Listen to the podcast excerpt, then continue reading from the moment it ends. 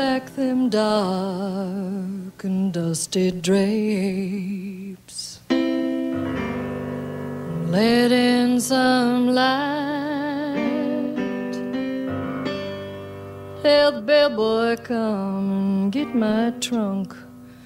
Cause I'm leaving here tonight. Hello, everyone, and welcome back to another episode of Meryl Streep in the Movies with Zachary Scott Johnson and Meryl McNally. I'm Zachary Scott Johnson. It's been a while since our last episode. We had an unexpected hiatus, but we're glad to be back with you. As promised, today we're delivering our tribute episode to the late, great Carrie Fisher, who has a lot of Meryl Streep connections. I wanted to take a minute to invite you to rate, review, and subscribe to this podcast on iTunes or whatever platform you use to download it. It really does help, and we thank you for your reviews so far. You can also get in touch with us by emailing us at merylstreeppodcast at gmail.com. That's all one word, merylstreeppodcast at gmail.com. We're ready to start today's show.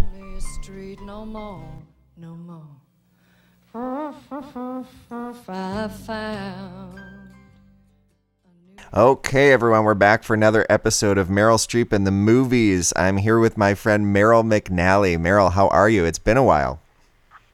I'm good. Hi, everyone. It has been a while. We took an we took an unexpected. Thank you for all your patience with me in the scheduling debacle. Well, it started it started as my fault because I went to New York um, and was gone for a little bit. I was really the reason that the first week didn't happen, and then we've just had. Uh, and I've I've been part of the problem a couple times too. It wasn't just you. Um, so it's but you were doing a show. Yeah, I was. Uh, my my my new theater company just put on Shrek the musical, and it was it was an adventure. It was very successful, but very time consuming. And so it, it, it took me out of our podcast for a while, and then I I ended up in in Phoenix at some leadership conferences, and Right. you, you name it, I was doing it. So, Well, good. but Yeah, I'm so glad to finally talk. Yeah, me too.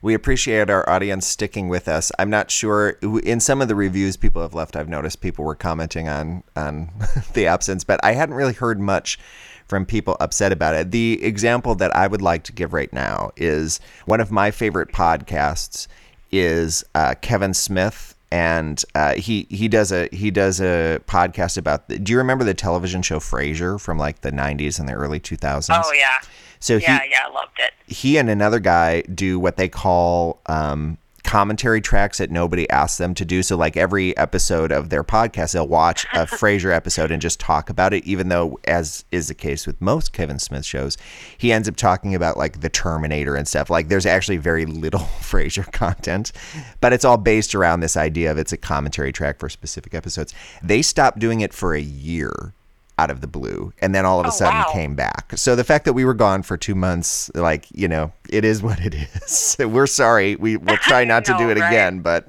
you know, it's a way life sometimes just gets in the way sometimes. It's hard. Yeah, yeah, it definitely does. But we're gonna we're gonna get a few more episodes out here uh, a, a little more quickly this time. Yeah. Yeah. Starting with today, um, if people remember from two months ago, we did tell them that we were going to do a, a Carrie Fisher episode, which at the time was maybe a little bit more timely.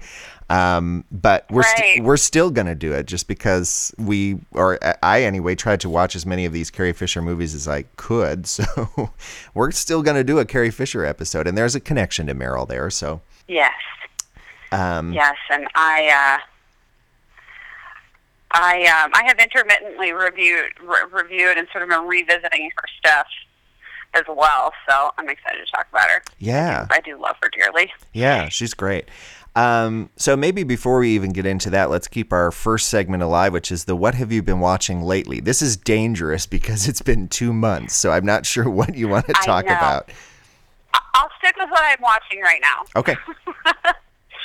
Um, I again, I've been sticking with a lot of TV. I, I, I um, you know, because I can do it an episode at a time, and and with my schedule. So I've been watching two shows that are Hulu originals: The Handmaid's Tale, which Oh. has a lot of buzz, Yeah, and Harlots, interesting. I've which is really cool.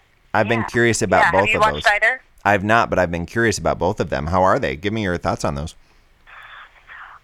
Harlots, um, what really interested me in Harlots right away is uh, you watch the preview. It's very um, the the the color just it's so vibrant that you're sort of like, what is this? And I took a look at its credentials, and it is created by women, written by women, directed by women, and stars almost all women, which is very unusual and very cool, especially when you're talking about a production team. Yeah, very cool. Um, one of the only major uh, uh, production team members that's a man is the costume designer, and oh, the costumes are phenomenal. Um, also, one of the directors um, her name, I think her name is Coky Giedroyc. I've been following her for a while because she directed um, uh, a version of Oliver Twist for Masterpiece Theater that just was phenomenal. It just totally stood out to me. And it, it starred Tom Hardy before he kind of hit it big in, in the U.S. And she's worked with him quite a bit on Masterpiece stuff, on Cool. uh, stuff for um, BBC, and uh, she's just really good. I love her work, and so she directed several of the episodes, and uh, it's good. Cool. It's really good. I'm gonna check that it- out. It's about harlots in England. Yeah. Yeah, you should. It's it's got um, Jessica Brown Findlay. Oh, yeah, I know who that is. I didn't know she was on that show.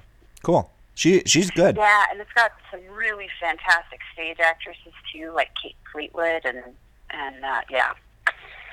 Cool. Yeah, so I highly recommend that. The Handmaid's Tale is also phenomenal. Kate Moss or uh, Elisabeth Moss hits it out of the park again, Yeah. and uh, it's just really, really intense. Uh, I mean, it just hits a little too close to home, and uh, Yeah. you know, it's it's it's a dystopian future Yep. where there's an infertility issue, and you know, the women who can't have children are turned into breeding machines. Yeah, speaking of And, uh, timely, yeah, it's, it's really intense. yeah. That one is very high on my list of, of things to watch next. I actually I just moved uh, and so it's Yes, congratulations. Thank you. And so um, I'm not in. I we had talked in previous episodes. I talked at length about how I kind of lived in the middle of nowhere, and um, I'm not in that particular situation. I'm in a city now, which is very good. Um, but it is exciting. But with all of that, like so much stuff has been moved. In fact, I need to find my box of Meryl Streep DVDs because I'm not. It's one of those situations where everything is so scattered. I don't know where stuff is, and so the TV isn't hooked up. Um, and I'm much less likely to watch Hulu and Netflix on like tablets and stuff like that. I kind of like to watch it on on the TV. So um, it, it is Yeah. high on my list of of things to watch. Harlots was too. I guess I can't say it was ranking near the top, although you made it sound pretty good. So I guess I will. I'll check it out. But um, Handmaid's Tale has got so much buzz that, and you know, everybody's saying how timely it is. Um, so I've been curious about that. Are all the episodes out for Handmaid's Tale, or is this? Are they releasing it weekly? They're, they released three initially, and then they've been releasing them weekly. On um, they, say they air on Wednesdays, but they really they they hit Hulu. Um, I think at midnight Eastern time on they essentially Tuesday night. So Oh, okay. yeah, so it's Wednesday East Coast, and so they toss them up there. Okay. Yeah. And um, yeah, yeah, I recommend them both. What are you watching lately? Well, you know, I Oh, ha- not much under the circumstances. Yeah, no, I haven't been watching much lately. I actually I thought of a couple of things um, that I could potentially talk about. So maybe I'll I'll ask you what would be most interesting to hear about. Um, so I went to New York two months ago and I saw Glenn Close in Sunset Boulevard, and I also saw Cate Blanchett in a play called The Present. So I could talk about those two things. Uh huh. Um, I Yep, managed. I want to hear about both of those. I managed to see all of the Oscar movies from this year, with the exception of Elle. That's the only one I haven't seen. Um, so anything from that little thing. And um, I did end up seeing two movies in the theater. I saw them the same day. It was a situation where I was playing shows. Um, I was booked in a in the same city on a Friday and a Saturday, and so Saturday I had all day free because I didn't have to travel anywhere. You know, it was the same city, and so I went to see Right. I went to see two movies. I saw the the King Kong one, which I wasn't particularly thrilled to see. I wasn't excited to see it. That's not really my kind of movie. Although I liked it, but I, I, I it just seemed like the best option. I wanted to go see a movie, and that seemed like the best option. I probably wouldn't have seen it otherwise. Although again, I did think it was good. Um, and I also I don't know how you feel about this. I might have snuck into a second movie just because I had so much time to do. I know, I know some people I, are not I a fan of that. Not be guilty of that. I do that all the time, actually. I know it's not the most ethical thing in the world, but um, I don't know. It is. So I, I ended up seeing a movie, and it was one of those situations where I actually knew literally nothing about the movie outside of the title. It just happened to be the closest. It happened to be the one that was playing next, and it was a movie called Bef- I think it was called Before I Go. Um, have you heard? I think it's called that. I might be wrong on the title. I should look it up. It it's basically was like Groundhog Day, except not funny. It was uh, like a high school girl Oh. reliving the same day over and over again, and kind of realizing that the choices that she was making had some consequences. And so again, I mean, like Groundhog Day, except not funny, makes it sound like a bad movie, but I mean, it's not intended as a comedy. It was. It has the same premise of the same day happening over and over again, but with more of a dramatic flair to it. And it starred. Um, Who was in it? it starred Lea Thompson's daughter. I think her name is Zoey Deutch. I'm not sure if I'm pronouncing her name right. Um, she's been in a lot of movies lately, although the batting average hasn't been great in terms of the like more high profile movies that she's been in. She was in a movie recently called Why Him with James Franco and um, I'm Yeah, blank I heard of that actually. and Bryan Cranston. And she was in uh, another charmer, Dirty Grandpa, with Robert De Niro and Zac Efron. Oh, yeah, yeah. Um, so I saw both of those on, on DVD when they came out, and and this one too. And I have to say, she has a fantastic presence on screen. Um, she really is. Oh, I cool. I think she's going to be something. I guess I'm not sure because most of the films that she's done have been kind of lighter. Um, you know, I'm not sure how her how she would rate as a dramatic actor. She was very good in this, and she's just one of those people who like the screen, the camera really loves her. You know, like there's a real warmth about her. Um, Yeah.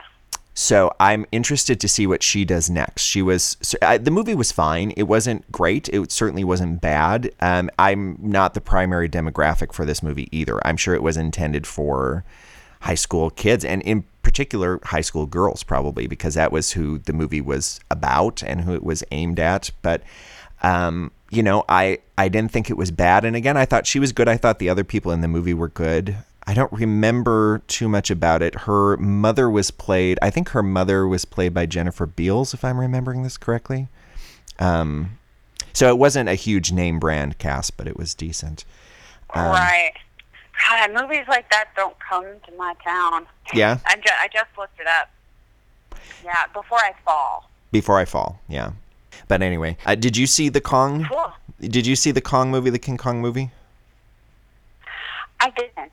Oh, I, I didn't. I was I was curious about it because I I really like Brie Larson. I do too. I think she's um, good. Yeah, and you know what? Tom Tom Hiddleston and his whole his whole shtick kind of fascinates me as well, and and I do enjoy watching him on screen. So and and the thought of him in sort of an action flick like that was intriguing. Yeah. Um, but I just I just didn't get to the theater to see it. It was good. Like I say, that's So- not. It's not really A like. renter? Should I rent it? I think so. I mean, it's certainly one of those movies too, where like the bigger the screen, the better, for pretty obvious reasons. Um, Right. I don't know. I think the reason I, I'm not too keen on those movies, although this one was less than the like more recent Peter Jackson remake, or even going back to the one in the 70s Right. with Jessica Lange and Jeff Bridges, where like, I don't know. I don't. I. This may sound like a strange thing to say, but one of my things that I just can't watch in movies is like anytime an animal is being harmed in any way. Oh. Does that make sense? And King Kong is it kind of it, you, you and I are friends for a reason. Yeah. I can't even watch Homeward Bound. Oh, really? Yes, I have a very difficult time with even animals in distress. Oh, I do too. I can't, which which is so funny because I could sit down and watch. I mean, I'm not crazy about war movies where people are getting shot up, but Right. I handle that much better than any, even a fictional animal like King Kong. Yep, me too. me like, too. I can't do this. So there Yeah. there are some trigger warnings. Yeah. There are some trigger warnings in this, although um, I guess I'm not sure if this ends up being a spoiler alert, but it kind of becomes apparent partway through the movie that King Kong isn't really the threat, um, that there's another threat there, which also happens to be an animal, but it's that kind of like it's so over the top. It's like it's it's kind of like the violence of like a war movie where it seems very real versus the violence of a Tarantino thing where you're like, well, Jesus, like you know, like what's the difference at this point? Like, you know, come on. It's kind of the equivalent of that where this particular animal, I didn't feel any sadness about you know what happened to it just because it was it wasn't even first of all a realistic animal and it was so anyway. I won't go into it too much, but. Right. Um, but they it has Yeah, some it has some good production values. It was interesting enough. You know, the time flew by. Samuel L. Jackson and John Goodman are always good for. You know, I, I I'll see anything that those two guys are in. Um, and Brie Larson is great. I wish Brie had more to do in this movie. Um, but um, Shocking that she didn't. yeah, yeah. Well, I mean, it actually kind Oh, of Hollywood. It kind of to me was a little shocking how little she had to do with it to tell you the truth i mean i know what you mean in that you know like it's it's kind of her and a bunch of guys and like you know thank Yeah. thank god it was somebody strong like her who's just you know gonna fight that battle and and do the best she can um it would be so much more interesting if there was if it were flipped though i mean where's that king kong movie truly like where is that king kong movie where it's Right? um Wouldn't it be? It would be great. I'd be I'd be happy to go see that movie. But it was shocking because I mean she was also just coming off a best actress win, you know. I mean like it really you would think that they would have given her something to do and it just there's like Utilized her more. nothing. Yeah. But she's good in it what she what she does. So um Yeah. so yeah, let me I So tell me, tell me about Sunset Boulevard and the present. Okay. Um, so I saw the present first when when I, I think I got to New York Okay. late on Sunday and Monday all the theaters are dark. Um, and I already had tickets for Wednesday's Wednesday evening's performance of Sunset Boulevard. So I went to the Tuesday of Cate Blanchett's show. There were so many things playing that Sunset Boulevard was the one I knew like I couldn't I couldn't bear to miss it. So I got tickets for that one in advance and I just Right. thought, well, on Tuesday I'm going to go see what I can get like do the lottery system, see what I can get cheap tickets for. And so Cate Blanchett's show, The Present, had a week left. They were near, very near the end of the run. They had about three or four shows left, and um, Wow. it's an Anton Chekhov play. It, it would. Do you know anything about the the script, The Present? I don't.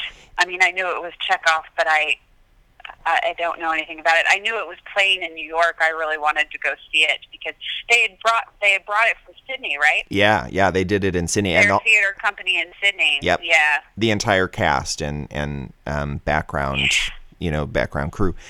Um, so I guess the story I didn't know anything about this script either. Um, so Chekhov, I guess this is was maybe his first real attempt at a play. He wrote this when he was very young.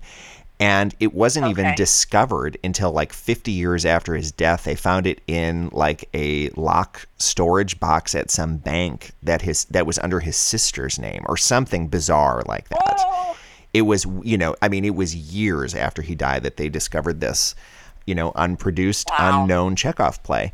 And so it was updated by somebody and it is set as if it were actually it's not set currently. It's set like in the 90s or maybe even the 80s i can't remember um, so it's Okay. it's very contemporary feeling. It's one of those where I was expecting it to kind of have a Chekhov feel, and it was completely contemporary. It was just based off of this idea of a Chekhov play. Um, cool. it was really great. It was really great. Um, we got lottery tickets, and we, so we had the like the box seats that were. I could have reached out and touched Cate Blanchett. I mean, she was feet away from me. it was amazing. I could not have been amazing. and especially since it was a it was in a box it was like you're on top of the stage i mean like i made i i said i think i made eye contact with every single actor in the show at some point or another i mean we were just like it, it was almost eerie how close we were to the stage um, That is so amazing. it was it was really it, it's a very uh, it's hard to describe without like getting into the plot, but it it really is a fascinating script, and it goes in a lot of different directions. It um, there's a lot of chaos in the play. There's a lot of um, intensity, as is usually the case with Chekhov's plays. Um, there's a lot of intensity, and it's just it was it was fantastic. She was wonderful in it, as which is no surprise, I'm sure. Um, No. Yeah, Not I guess I'm not really sure what else to say about it other than I really enjoyed it. I, Yeah. you know, had it been still going, I would say everybody go see it, but it, it closed two months ago. So, um, Yeah.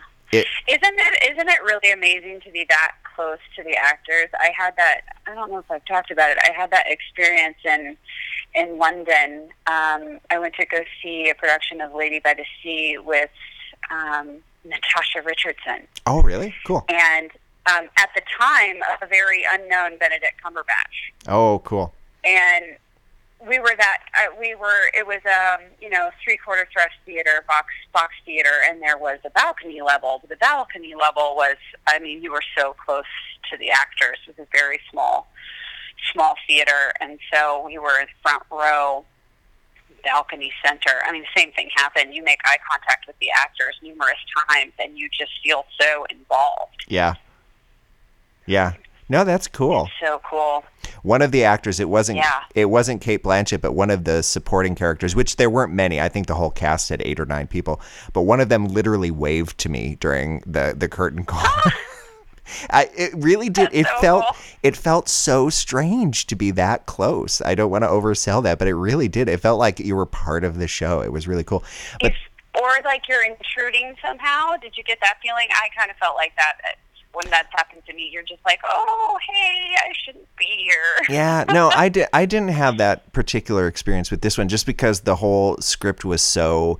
It basically it, each act. So there were three acts, and it felt like, um, although they kind of squeezed, they only did one intermission, so they kind of squeezed it together in an interesting way. But um, each of the acts takes place in a different room of this kind of summer villa, basically.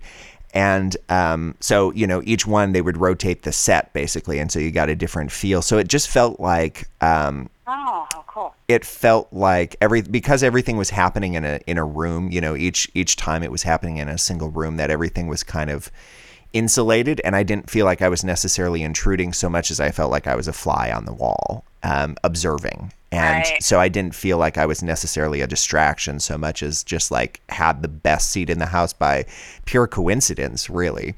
Um, okay, so then that leads me into the following night. Oh, the other thing with the present was at the theater it was in, and I, I should remember which one. It, I think it was the Ethel Barrymore Theater. It was a very Okay. was a very small theater, tiny theater for a Broadway theater. Yeah. I'm not sure that I've been in a smaller Broadway theater.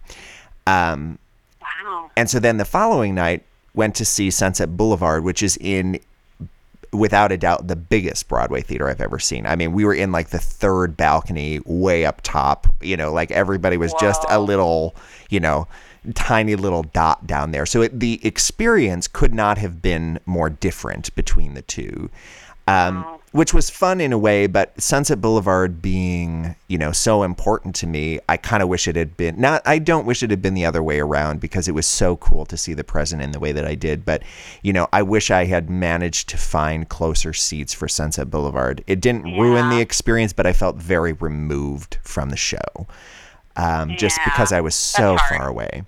Um, there are some nice things, like you could see people making their entrances before most of the house could, you know, from way up top. So there are little things like that that you kind of got a different perspective. But um, so I think I've mentioned on our podcast before, I'm actually really not much of a musical theater person. I, it's not my favorite genre at Yeah. all.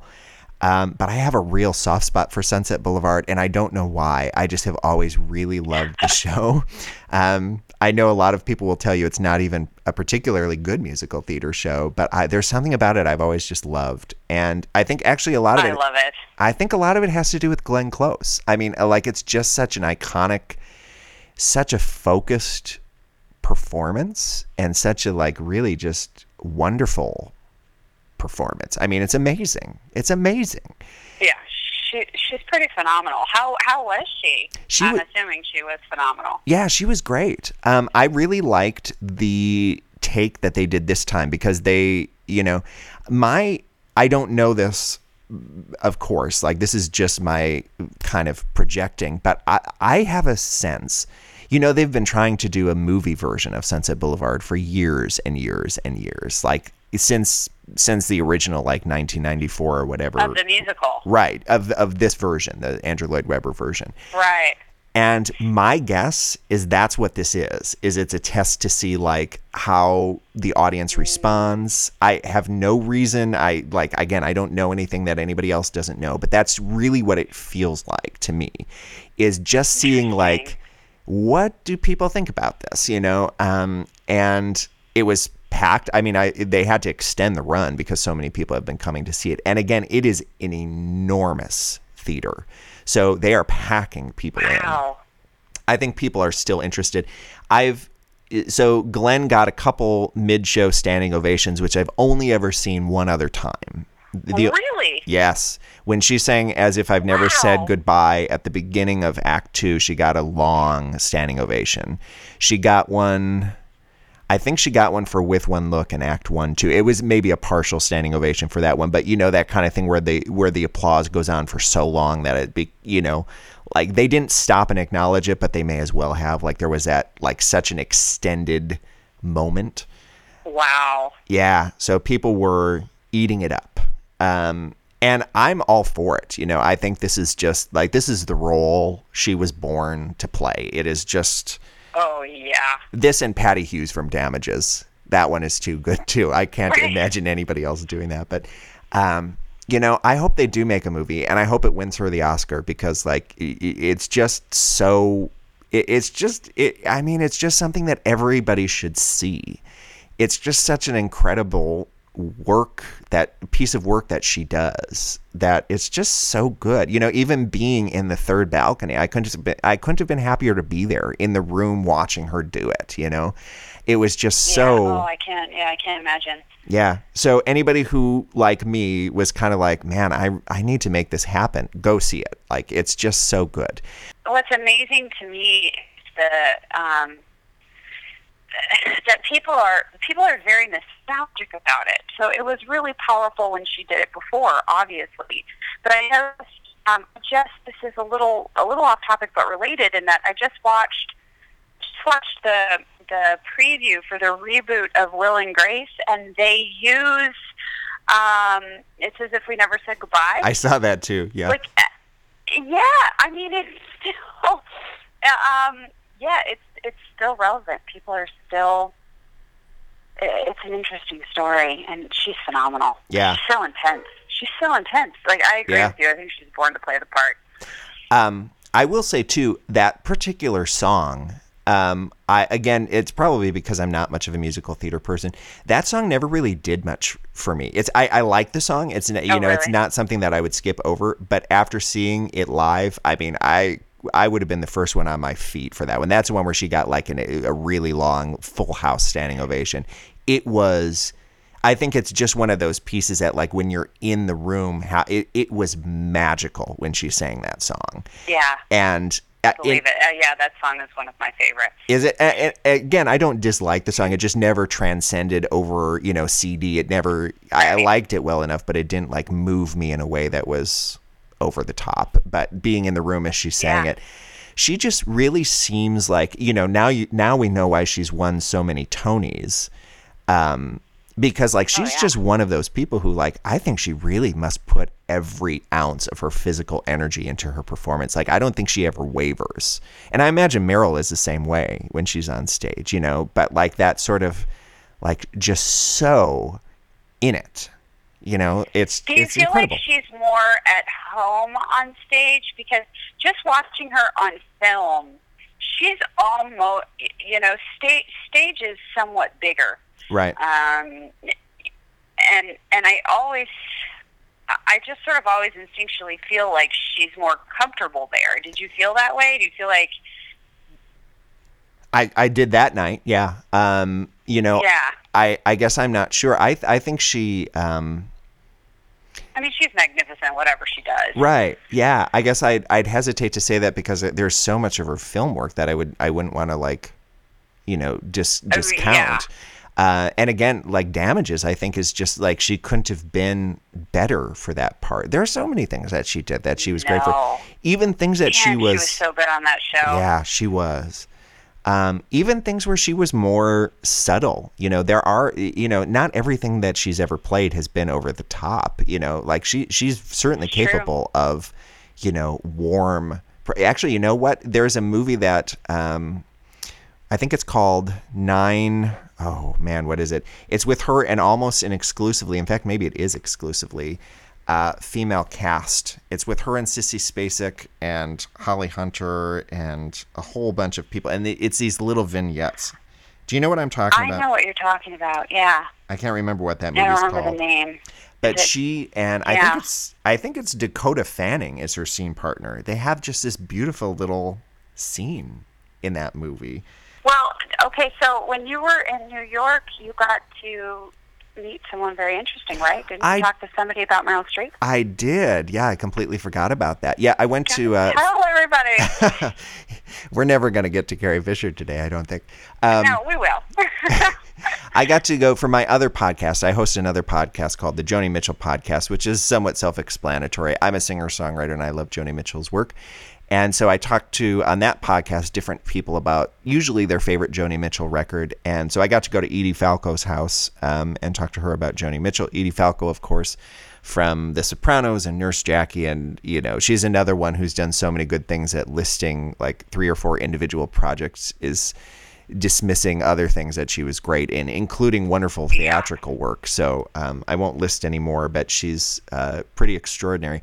And um, we talked obviously most of the time about Joni. And what was interesting was, you know, I said to her, well, you know, you're a super famous person. Of I'm guessing like you could have had the opportunity to meet Joni at some point. And she said, well, you know, she basically implied that she probably could have at some point, but had just didn't think she could handle it. And in fact, has been kind of debating whether to write Joni Mitchell this letter to tell her how much she means to her. Um, and so the reason I'm saying all of this is because then I say, well, you know, I, I do this other podcast about Meryl Streep. And she said, well, she's another one. And I said, well, give me something that I can drop into that podcast. You know, how do you feel about Meryl Streep? And um, she, she told me that she has met Meryl Streep quite a few times. Um, and the way she said it was, she's not having any of it. And I thought, oh, like maybe there was some sort of moment. And she said, no, no, no. It's it's that thing where if you start complimenting Meryl Streep, she's just not interested in that. And in fact, she turns it around and she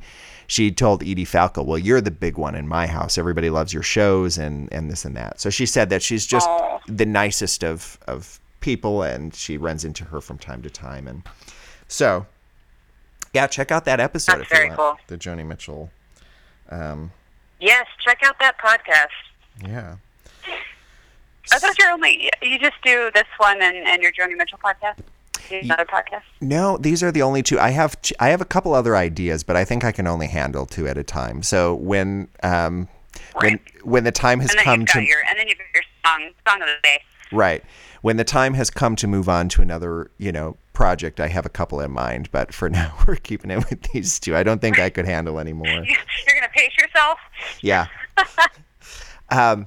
So I'm That's probably wise. I'm curious whether you heard again we're going back 2 months and what's funny is the the news about this broke I think the day after we taped our last episode. Did, have you heard the Meryl Streep news the the new movie that she signed on to do?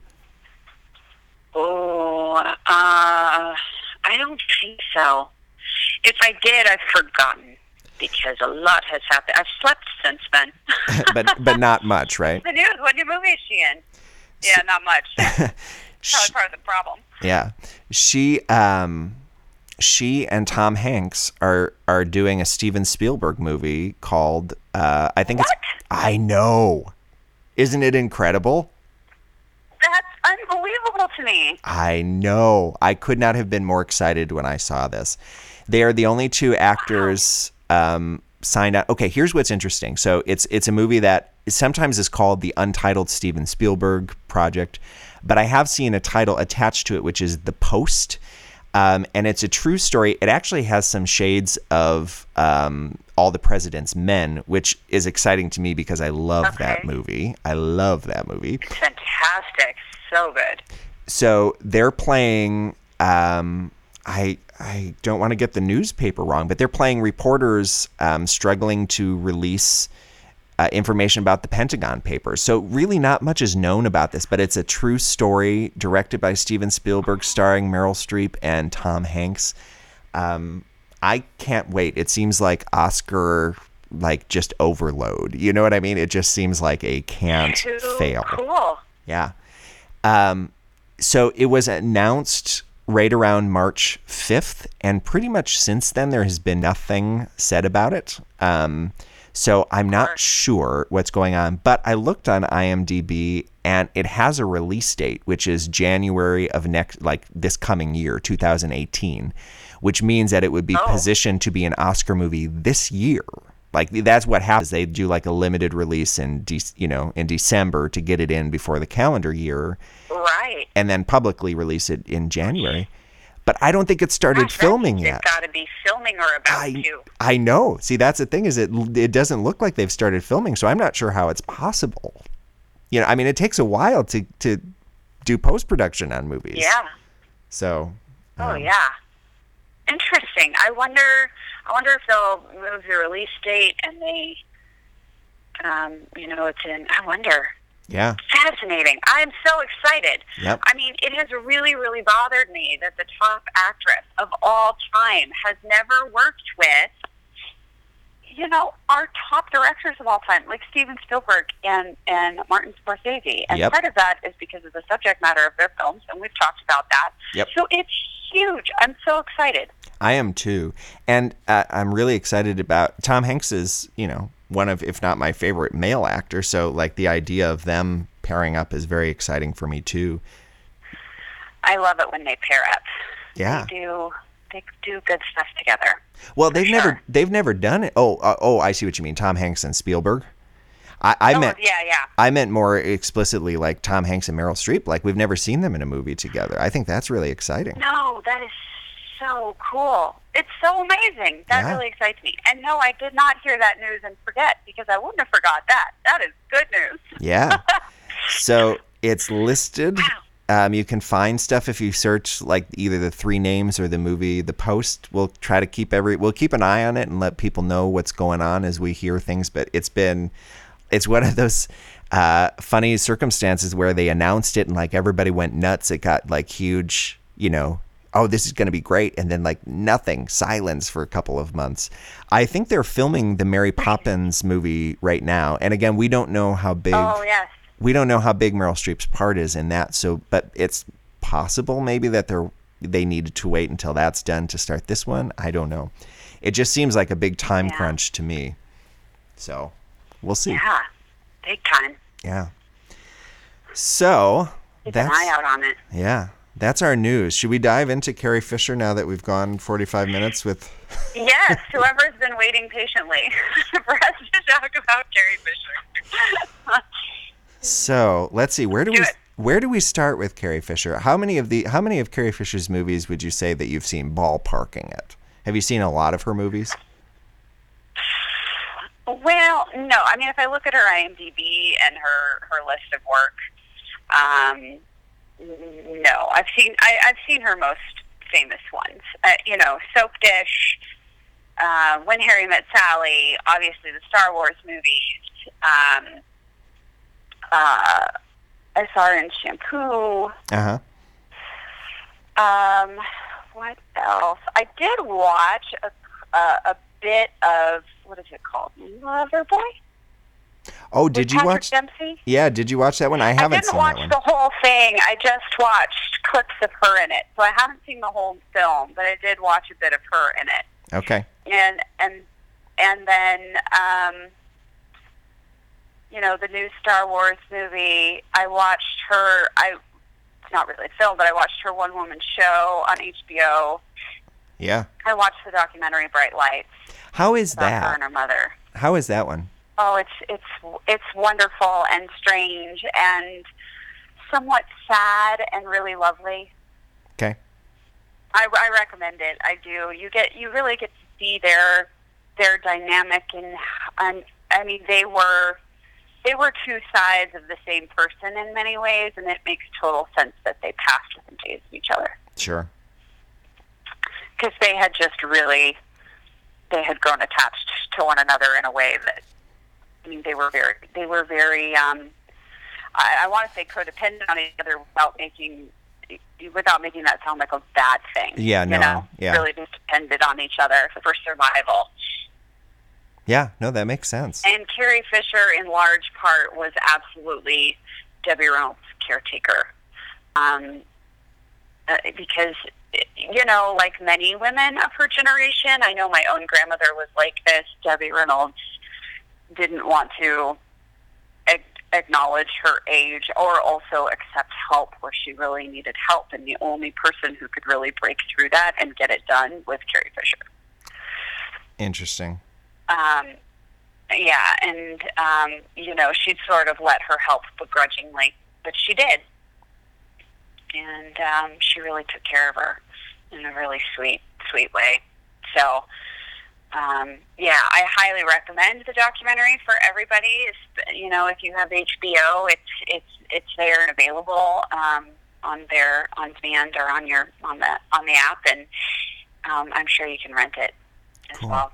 I've been looking to watch that. I don't know. I haven't been able to find the right platform to watch it on. I don't think, but um, I've I've been really hoping to see that one. So it's good to hear that it's it's good.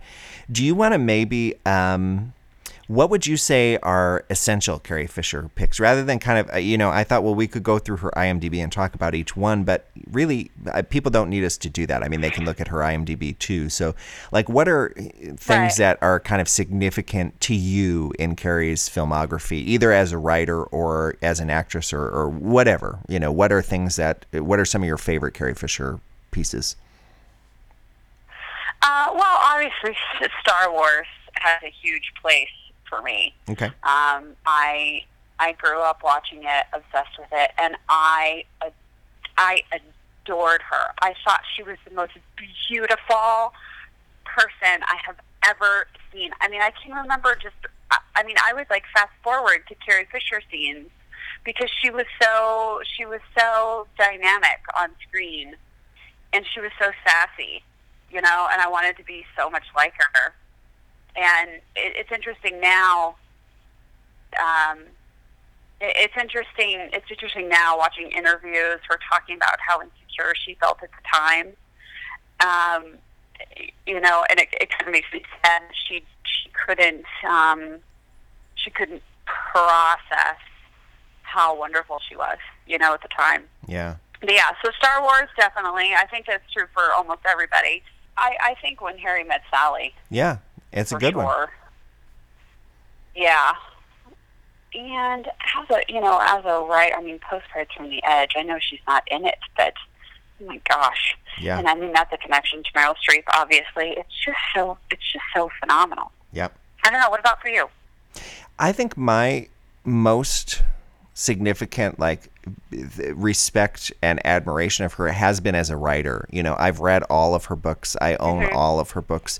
Both her, you know, both her works of I'm putting air quotes that you can't see, but her works of fiction, you know, being Postcards from the Edge is not really fiction, but it's a, you know, was done. Uh, the book Postcards from the Edge was, um, it, you'll find it in the fiction uh, section. We'll put it that way, even though it's probably not really. Right. Um, and even some of her other novels of the time, Delusions of Grandma, uh, Surrender the Pink. She even did a, a sequel to Postcards from the Edge. Um, and then after that, she started doing a series of memoirs, and she did three or four, including the most recent one, The Princess Diarist. But she did Wishful Drinking, she did Shock Therapy. Um, I might be forgetting one. But um, you know, I own all of those, and the memoirs I own them on um, Audible, which is I think we might have talked about that. It's so great to hear her reading them. You know, it's it's it's just Oh, her. It's her reading it, and um, so I think that's where I. You know, that's that's my strongest bit of connection to her. But I, I of course love her in the movies too. I'm not really a Star Wars person, um, as I've talked about. I've Right. I think I've seen them in bits and pieces, but never kind of sat down and watched them. Um, I did see the most recent one, not the the one that she was in. I forget the names of them. Not the one with Felicity Jones, but the one that she was that Carrie was in recently. I saw that one in the theater. The, the Force Awakens. yeah, and uh, thought she was great in that. It was great to see her again, and it was great to see her have such a. I think it was a surprise that both she and Harrison Ford would have such big roles in those movies. You know, they were so secretive before they came out that it kind of seemed like maybe they would be cameos, or that's what it seemed like it would be to me. Yeah. And uh, the fact that they were really, uh, truly integral parts of the movies was really great. Um, It really was. It really was, and I, I'm curious to know. Um, you know, I know she did some filming on this second film that's about to come out right. um, at Christmas, or and um, you know, I I haven't really seen anything in terms of what was unfinished with her, or um, so I'm curious to know how they how they dealt dealt with her passing. yeah. I- Um, yeah, that'll be interesting. I'm I'm curious about that too. My understanding, um, I won't I won't swear to this, but my understanding is she was originally supposed to be in the second and third movies, and I think she had Yeah. finished her filming on the second one. So I don't think there's they'll they'll probably acknowledge her passing in some way. I would imagine. I mean, that would be the classy thing for them to do. Um, but and there were talks at the time, and in fact, I think her brother had approved that they were going to somehow use her in the third one, even though she had filmed either nothing or very little. They were going to find ways to either digitally involve her or something. I can't remember, but Yeah. I think they backtracked on that, and I think now. I think I read something the other day saying she's not. Now these are also just things on the internet, so who knows? We won't. We probably Right. won't know until the movies are out. But um, Yeah. I think she's for sure an integral part of the second movie, and I think she had finished her filming. So, um, well, it's it's mostly going to be interesting to see what happens with the third movie. I think. Um, Yeah. so we'll go. You know, the thing that I was kind of interested in as I was looking through her filmography here is like how much work she did, mostly supporting, but you know, she did take some interesting kind of leading roles in a lot of stuff in from like this chunk of time from the mid 80s to the mid 90s. She was working constantly. But what was frustrating to me looking back now is a lot of these movies are very hard to find, almost impossible to find. You know, there are these. There's this movie called Garbo Talks that she made in '84 with Anne Bancroft. There's a movie she did Yes. called Liberty in 1986 with with Frank Langella and LeVar Burton. Hollywood Vice Squad in '86. Time Guardians in '87. You know, like all these movies that like you can't find anywhere. Um, Why do I want to say that Garbo Talks was on Netflix at one point? Oh, it might have been at some that point. up. It- It's certainly not now. I've been I've been checking a lot over the last couple of months to try to watch basically as many of these as I could. And actually, the the best place that I found between Netflix, Hulu, and Amazon was actually Amazon. Amazon has more than any of the other ones. And in fact, I watched a few of them. I watched a movie she made in 1990 called Sweet Revenge with Rosanna Arquette. Have you ever heard of this movie? Um, no. It um it feels like a made for TV movie. I'm not sure if it was. It, like looking at her filmography, she did a lot of those too. Um so this might have been a TV thing, but it's it was an interesting. It wasn't great, but it felt like I say it felt like a made for TV movie. But you know, I was trying to watch some of her stuff. I watched, I rewatched Soap Dish. Um, I rewatched uh, Isn't that a great movie? it is. And she, I can't remember off the top of my head. She's not in it all that much, but um, No. she had, I think, the best line in the movie. And now, of course, I can't remember what it is. But I remember thinking, well, she, she didn't get much to do, but at least she got the best line in the whole thing. She had like a, a great little button at the end of one of the, one of her scenes. She plays like a casting director for the for the soap opera. Yeah. Um, I rewatched, which So turned out to be a not so great decision.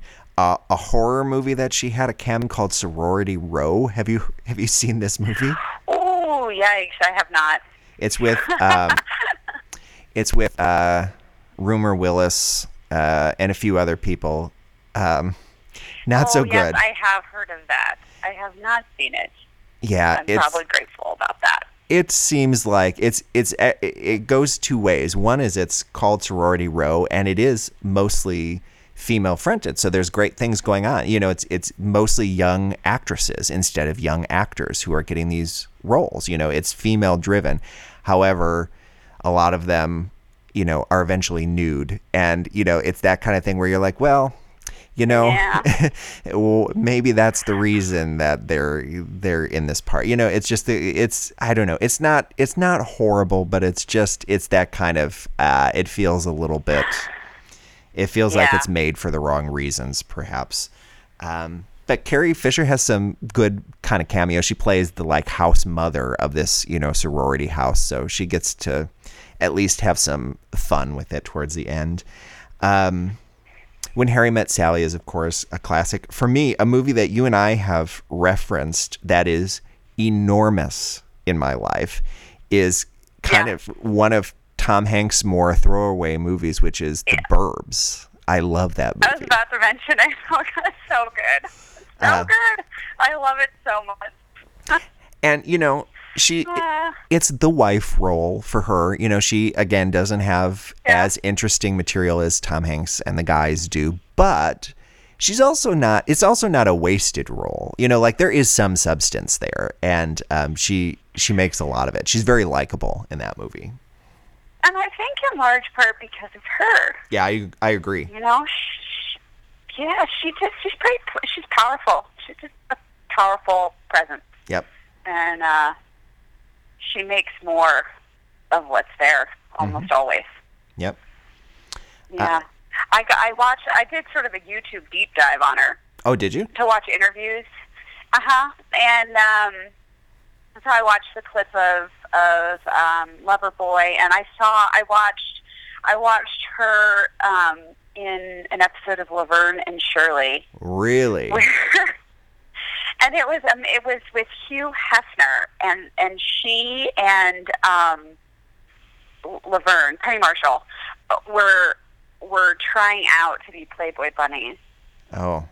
and the physical comedy of it it was surprisingly non-offensive under the circumstances. The physical comedy of it was so funny the two of them together.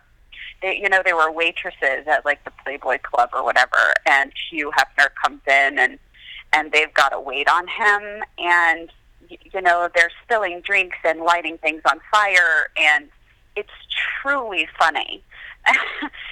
And um you know, it just reminded me of you know how wonderful she is. I'll the other thing I at that. noticed in interviews, I what? Oh, sorry, I didn't mean to interrupt. But I was just saying I'll have to look at that. That look that sounds interesting. Yeah, you should. It's really fun. It's really cool. The other thing I I, I watched her first her first interview on late night with Johnny Carson uh, when episode three of Star Wars came out, or I guess it's not episode three. It's like episode six. I don't know. Sure. Anyway, um, she was. You could see her quirky self would come through sometimes, but she was so nervous and so uncomfortable in her own skin that it was almost she just sort of put up this like veneer of like stillness and then like her quirky you know responses to things would would come out and it was so fascinating to watch that interview versus um, an interview she did with Charlie Rose um, much later uh, I want to say in, in the 90s early 90s Hmm. and then um, where she has, you know, just basically decided to let her freak flag fly Right. and just completely be herself, and uh, how much more comfortable she became over time in her own skin is really amazing. Yeah. Cool to watch. You should you should watch them. I, I love watching her interviewed. There was even some great stuff where, like, when she was being interviewed with Oprah, there's like her and her mom. I don't know if you've seen any of those, but there's like, she really, she became known for like how funny she naturally is at a certain point instead of, Yeah. instead of Oh, just being asked, you know, non meaningful questions about Princess Leia. Like, it became about her just, you know, having a great sense of wit and like just being a great conversationalist. And um, yeah, she's just one of those people. Takes. Yeah. Go ahead. Sorry.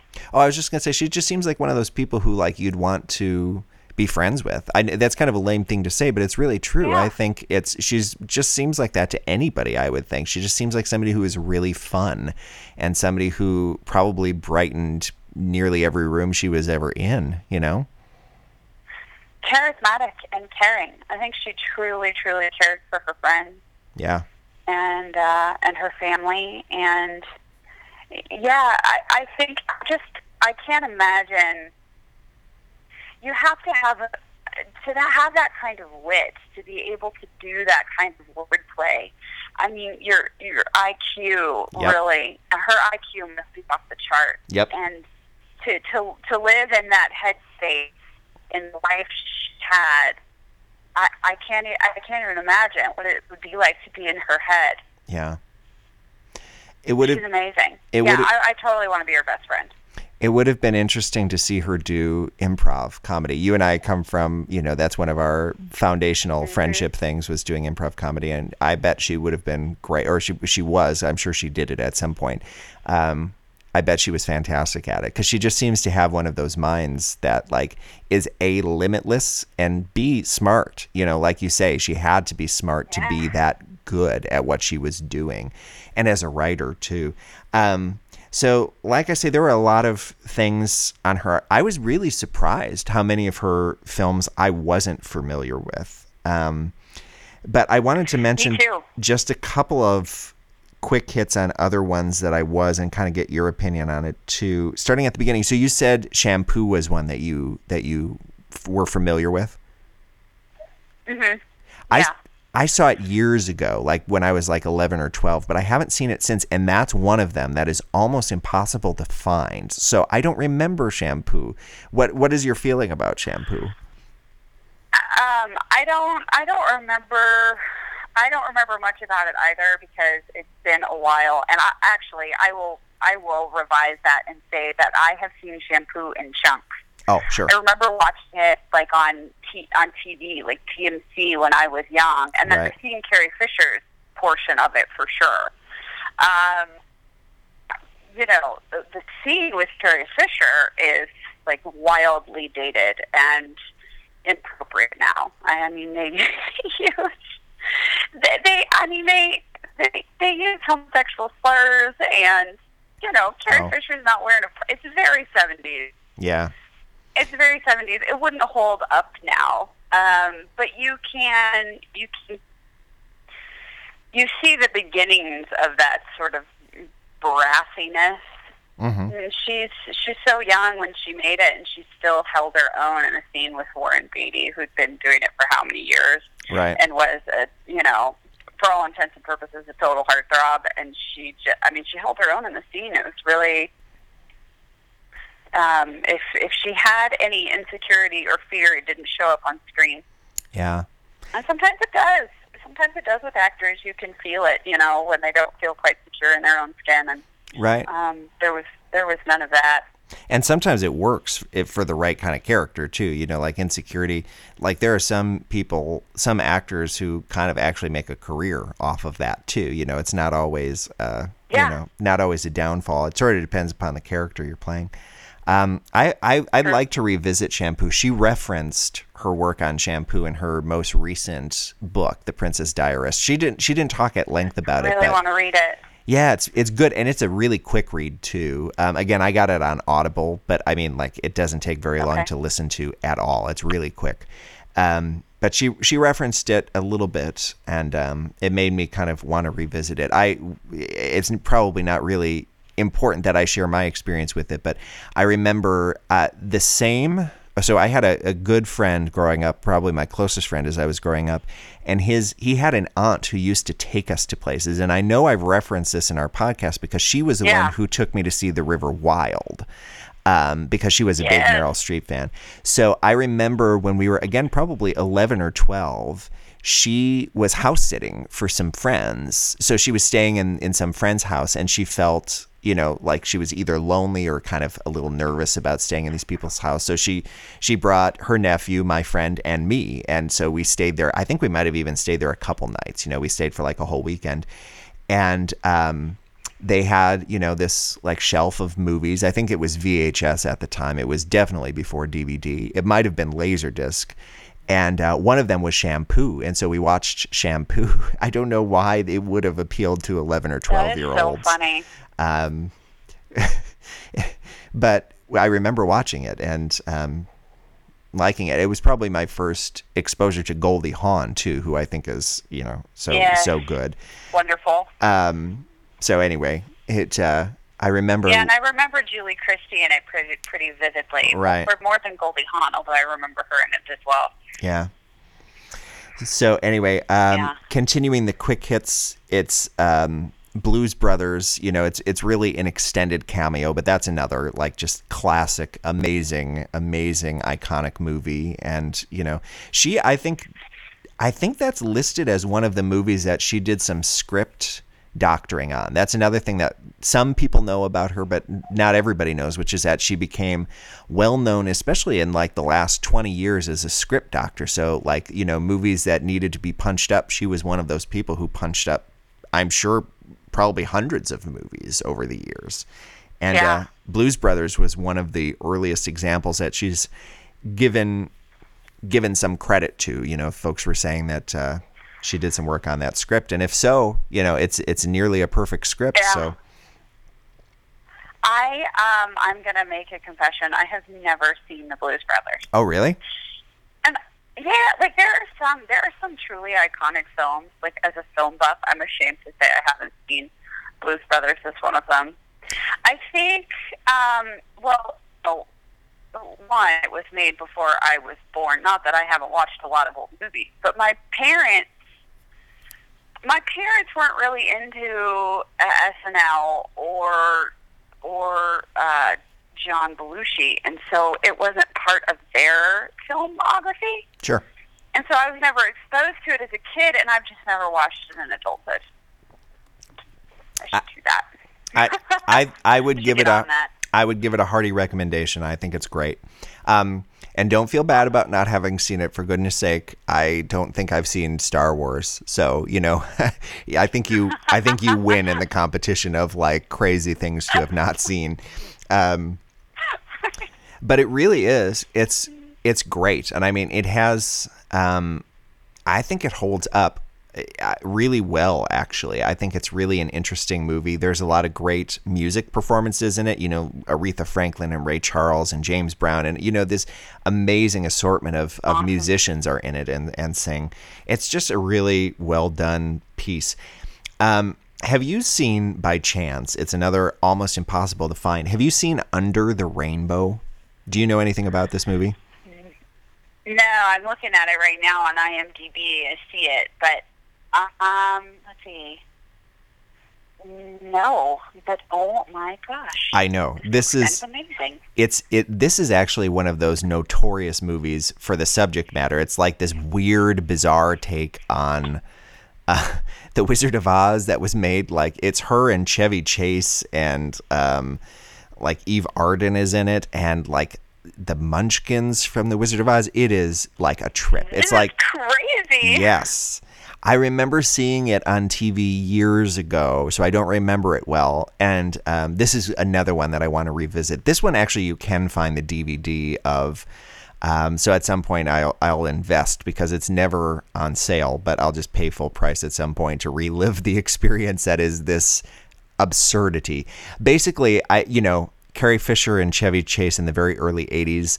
Um, we'll just say I think there was a lot of cocaine on that set, and um, Uh, yeah. I think it affected the movie. I think she was pretty open about how it affected the movie, but it just it's hard to it's hard to uh, even describe it. So that's another one.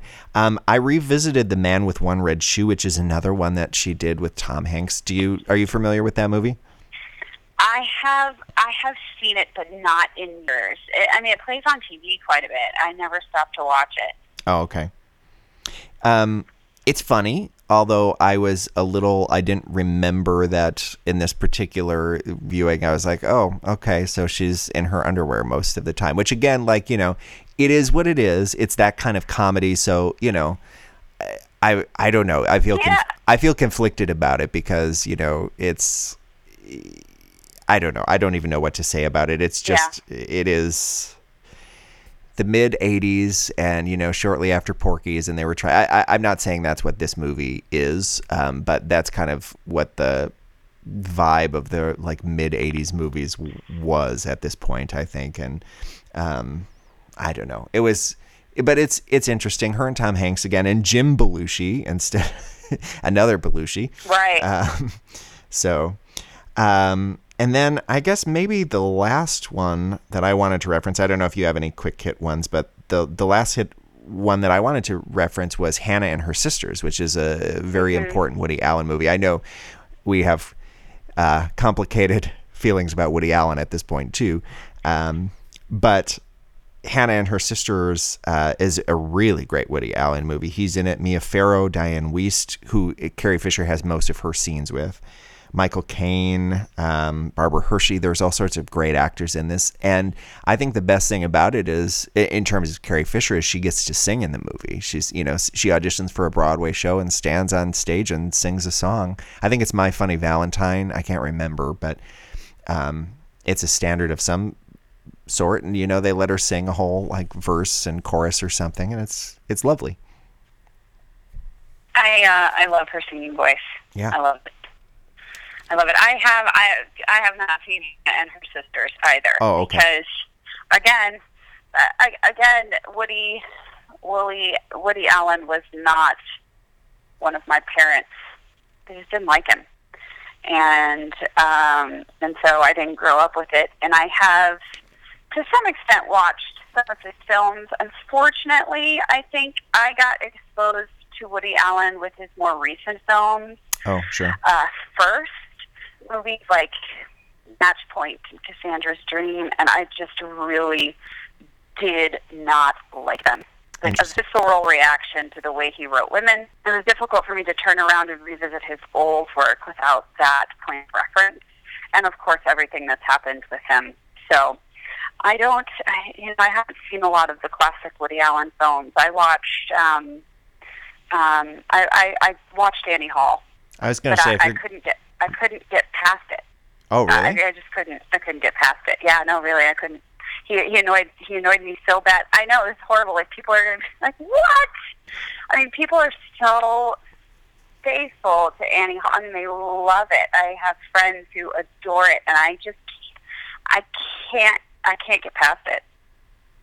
it, it it's all fair I, I think with woody allen and everything that he's gone through on the personal level like he's one of those people that people just know he's not for everybody you know there's there's a taking on of um i don't know it's hard to take him on at this point but um, I would recommend his. I think it's actually his most recent, which is called Cafe Society. It's with Steve Carell, and um, Yeah.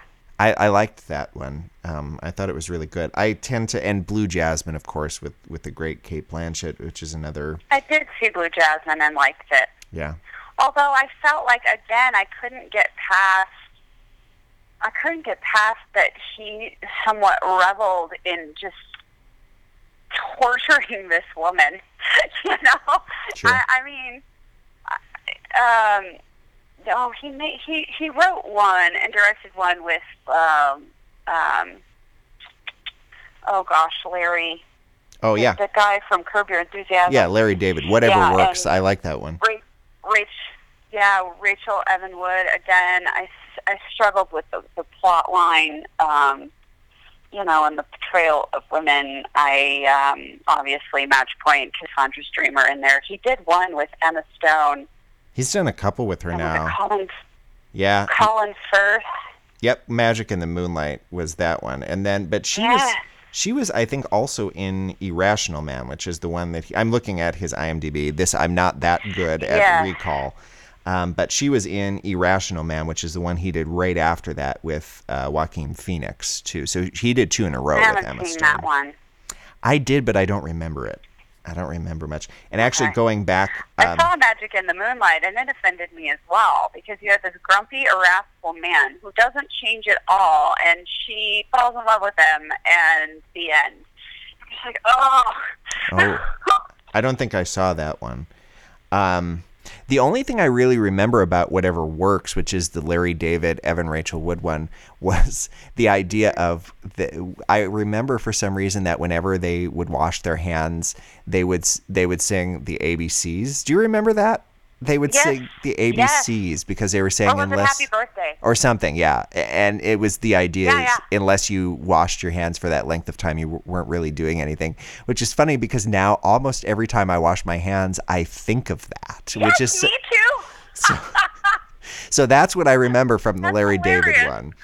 I love Larry David. I know he's probably, you know, as as a guy who who certainly considers himself a, a feminist and for equality. Larry David might not be the most uh, progressive voice out there too. Um, so you know that's complicated, but Yeah. you, you know he's all he's a very funny guy too. I don't know. It's it's so complicated. How do you how do you get into these I know. things? Are you allowed to appreciate somebody if you don't um, necessarily respect every single choice that they ever make? You know, it's it's complicated, but um, And you know, there have been films that, like, I did. I, I mean, I, I, I see the quality in Blue Jasmine.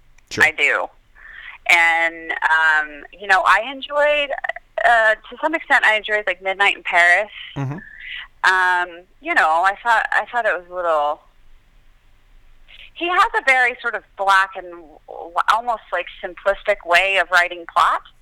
yeah, There's not much nuance there. right.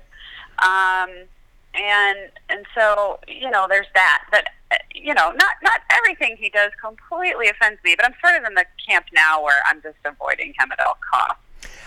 I also find from my personal experience that it's it's almost all retread territory at this point. Like I haven't I don't feel like he's really put Yeah. out something kind of really revolutionary in a while.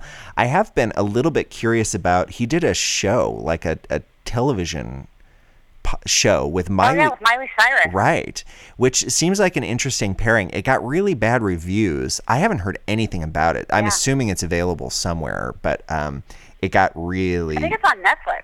Is it? I'll have to look at it, but it got really. I think so. I, I heard some not great things about it. So um, I think the fact that we haven't heard much about it and we don't know where we can find it, if we can find it, is probably ultimately not a good sign. um, Not a good sign. But um, do you have any other quick hits on, on Carrie Fisher before we wrap up that segment? Any other? The only other thing I want to revisit. So I, she was in Fairy Tale Theater. Oh, sure. She played Thumbelina, and I don't. Did you watch Fairy Tale Theater as a kid? Is that the one that um, Shelley Duvall? Yes, Yeah. Shelley Duvall. Yes, she was the host. And that fairy tale theater played a massive part of my childhood. It not only creeped me out, but I absolutely loved it. Right? Okay. and there were so many famous actors Yeah. who participated in it. Yep. And I don't. Rem- I mean, I know I watched Thumbelina, but I don't remember her as Thumbelina. So I'm going to try and find it. Yeah, that's cool. They should they should put those out. Um, I'm not sure who our audience is, so this is probably fruitless. But like whoever out there is in charge of like releasing movies, let's get more Carrie Fisher's. Like I'm guessing it's not the royalties standing in your way. Like there's probably this assumption that because a lot of these movies weren't the most successful things that there's no interest in them, but there is. Like get these things out there so we can view them. You know, there there's a lot of her work that should be revisited. There's there's a movie that she did in Yeah. 1992 called This Is My Life that I'm really curious about. I remember it mostly because um, as a singer songwriter, I, I like Carly Simon quite a bit too, and she did the music for that one. Actually, she did the music for a few Oh, of Carrie she? Fisher's movies. I think they were friends, and um, so This Is My Life is one that I'm I hoping to see at this some point. movie. I loved it. I've never seen it. I think that it was probably on TV back in the day when we were kids, but I, you know, Oh my gosh. yeah. I mean, I I had no recollection of having seen it until I just looked at the poster and I was like, oh, I remember this. Yeah, there's probably a few of those Carrie Fisher ones in there, Yeah. but Oh yeah. who is the person in that movie? Who is the who's the lead? Does it tell you? Um, yeah, it's uh, Kavner. Let me see. Oh, Julie Kavner. Lost it. Here we go. Yeah, Yeah. Julie Kavner and Gaby Hoffmann. Gaby plays one Hoffmann is one I was thinking and- of. Yeah. Yeah, and um, uh, Samantha Mathis Oh yeah, yeah, yeah, her other daughter. yeah. Yeah, Is, um, yeah, it's um, I wanted super charming. I wanted to say Gaby Hoffmann, but that didn't sound right to me for some reason. Um, yeah. Anyway. And actually, the funny thing about this is I don't remember what, uh, but on some VHS that I watched all the time as a kid, the preview for this movie was before it. Oh. And I, re- I and I ended up seeing I ended up seeing the movie. It's really charming, um, but um, I remember the preview better than I remember the movie because I watched it so many times, and I don't remember what VHS it was on. Interesting. Interesting. Well, Yeah, that happens sometimes. Yeah. yeah. Cool. Well, so good to revisit these Carrie Fisher movies. Um, did, did you have anything else that you wanted to mention? No. Okay. No. I just I just love her. Go go dig up her work, everyone. Yeah. Check her out. Read her books. Read her books. Um, yeah. Revel in the magnificence that is Carrie Fisher. Yeah. She's pretty spectacular and one of a kind. As great an actress as she is, and she really is, um, you know, those books will give you an insight as to who she was as a person and how fun and um, how diverse her interests and talents are and were, you know, and um, you know she should be celebrated. So go go check out her work in all its forms, but don't ignore the books because they're really great stuff. Um, And I'd actually go there first. yeah, I would too. I would too. We are a movie podcast, so I think our audience, you know, who knows, but I um, know. I'd be like, don't watch movies, go read books. We're very consistent on this show. well, that's the way it goes. Um, so we thought we would have, uh, we're, you know, we normally do a couple of different segments uh, for for our kind of standard Meryl Streep episodes where we talk about um, a six degrees thing that we connect some other actor or actress or writer or director to Meryl Streep. We're going to skip that for Carrie Fisher, mostly because we hadn't talked about it in advance and didn't want to just kind of spontaneously do that. So, um, if I remember correctly, Meryl, um, this is usually the thing I forget, but and it has been two months since our last episode, but I think the one we were trying to connect uh, is Ruth Negga. Is that s- do you does that sound correct? Do you I have no recollection. I'm sure. I'm pretty sure That's that's, the one. So we're gonna s- stick with that for next time for Meryl uh, when we do our postcards from the Edge episode. But I've already got one. do you? Actually, I do too because I just saw Yeah. Loving, um, the one that she was just nominated for, Oh, and there's a. Meryl connection in that one. Um, but I mean, She's I'm also in Preacher, and there's a Meryl connection there. In Preacher. It's a t- yeah, it's a TV show. Oh, I've, Pretty sure Ruth's in that. I've never heard of Only that because show. I just saw a preview of it last night. Really, I've I not know, heard of that TV show. Interesting. She was she was really great in Loving. Really great in Loving. I really want to see it. She's wonderful. Yeah, she was I good. just- yeah. Um, but we are going to do our other segment, which is the movies that usually we say movies that Meryl was almost in. Today we're going to just read a list of, I don't know, there's probably seven or eight of these here. I have a little list of movies that Carrie Fisher was either offered a part or was considered for. And um, maybe I'll just kind of read these. If you want to, you know, if you have something specific to say about any of these, Meryl, feel free to interrupt. Otherwise, I'll just kind of do them as a Sure. as a rundown. Um, she turned Yeah, go for it. she turned down the Kelly McGillis role in a movie called The Accused, which won Jodie Foster her first Oscar. I've not seen that one, so I don't really wow. know anything. Um, Oh, it's it's intense and very, very, very good. yeah, I remember Jodie Foster gets raped, so I I just kind of tried to stay away Yeah. from that one. Um, Arthur, she turned down the the lead role in Arthur that Liza Minnelli played, which is kind of interesting to me. Oh, that's very interesting. that would have been something. She was, uh, it says considered, which means she probably wasn't offered, but she was considered the role of Rizzo in Grease that Stockard Channing eventually played, which I could totally see. Oh, she would have been fantastic. I mean, I love Stockard Channing too, Yeah. and she would have been great. Yeah, no, I love Stockard Channing. I'm with you. It, like, there's nothing wrong with Stockard Channing in that part, but I could also have seen Carrie Fisher in it. Um, She initially signed on to do a movie with Paul Newman called I Want to Hold Your Hand. I don't know that movie. Um, and she was replaced. yeah, she was eventually replaced by Paul Newman's daughter, Susan Kendall Newman. So, whatever. Um, Interesting. This is one that to me was very interesting. William Goldman, who wrote the book The Princess Bride, said that Carrie Fisher was the ideal choice for Buttercup, which was originally, which was eventually, of course, played by Robin Wright. Um, so I'm not sure if she was ever actually considered for that part, or if it was just who the author thought should play the part. But Can you imagine somebody like Carrie Fisher in that role? It would have been. It would have been so different. It would have been awesome. yeah, yeah, I I, mean, oh man, just sort of that sort of sassy, sarcastic. yeah, I it could would see have it. been amazing. Yeah, I could totally see it. Um, although I do feel like that's the part that put Robin Wright on the map, and I really like her a lot too. So I'm, you know, it's one of I do those. too. It's a circumstance where I I'm almost glad it went the way it did, just because you know if we lived in a world without Robin Wright, House of Cards would be a lot more boring, and, and so would a lot of other things that she was in. But she kind of, to me, It's like Stockard Channing in Grease. yeah. Perfectly, perfectly content with the person who was cast, but it would have been very cool to see the altern- alternative reality. Right. Yeah, and I don't mean to min- to diminish Robin Wright's other work by saying just House of Cards, but I like she's just so good on that show. That show is is her show at this point, as far as I'm concerned. Oh yeah. Um, Scarface, she was considered for, believe it or not, the part Michelle Pfeiffer played in Scarface, which would have been crazy. Also, that movie came out in 83, which was the same year that the last Star Wars movie came out. So, like, just thinking time wise of where Carrie Fisher was in her career to have been in the last Star Wars movie and Scarface in the same year would have been polar opposite craziness. So, Yeah. I wonder. I wonder.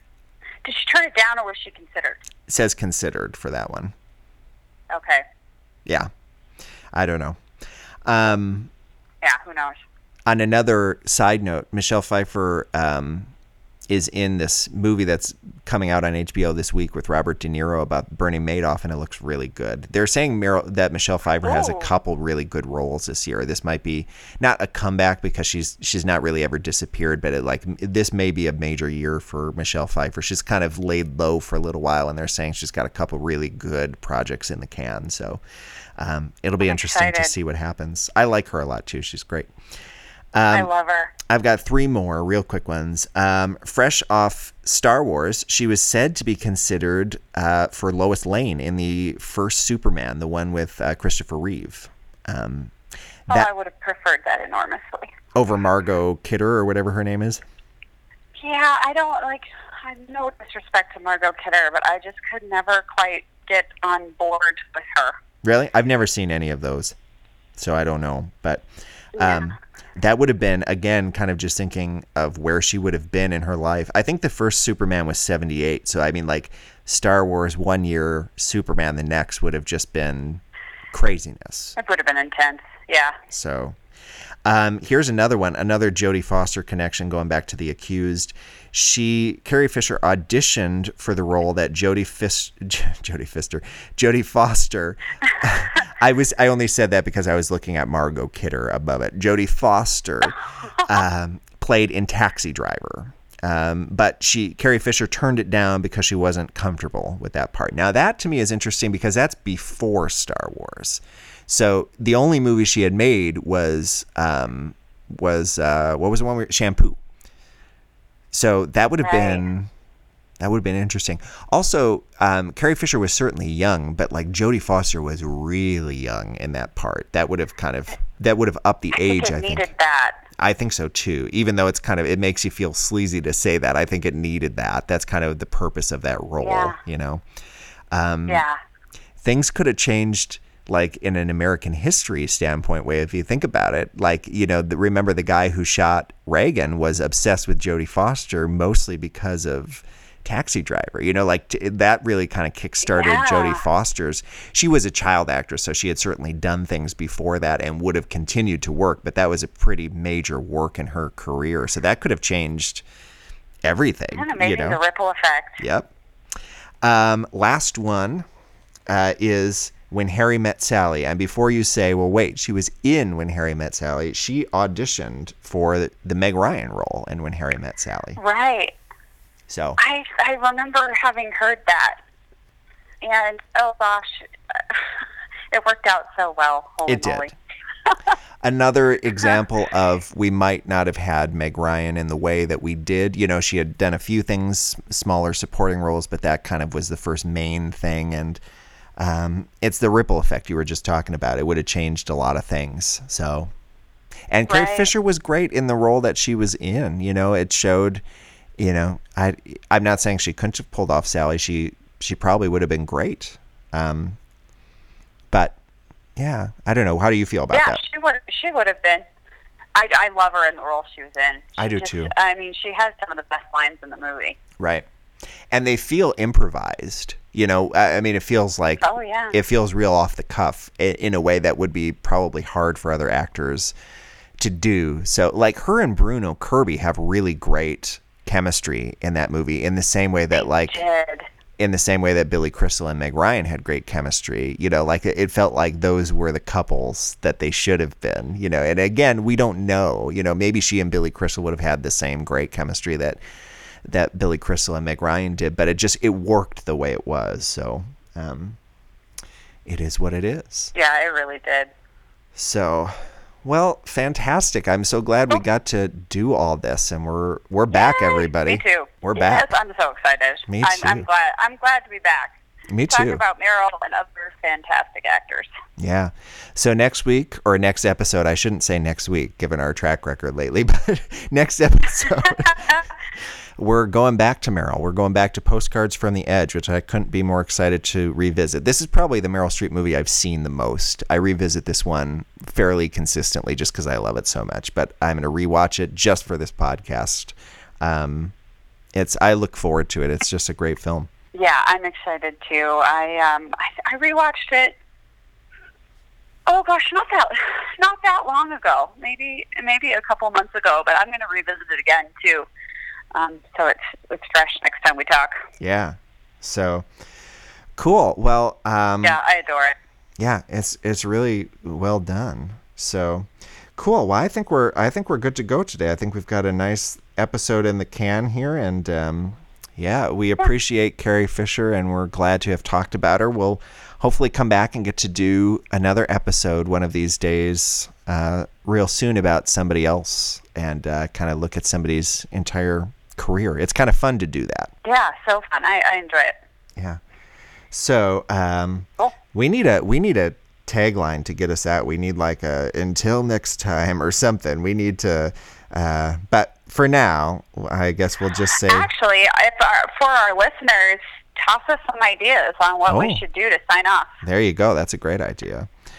Um, for Yeah. for now, we'll just leave it at we're happy to be back. We're thankful that you're sticking with us and that we're still in your. Uh, you know, hopefully we showed up as you subscribe to the show and we just appear on your phone or wherever you're listening. And um, we'll try not to take so long next time. And uh, we're glad to be back. And we'll see you next time. Bye, everybody.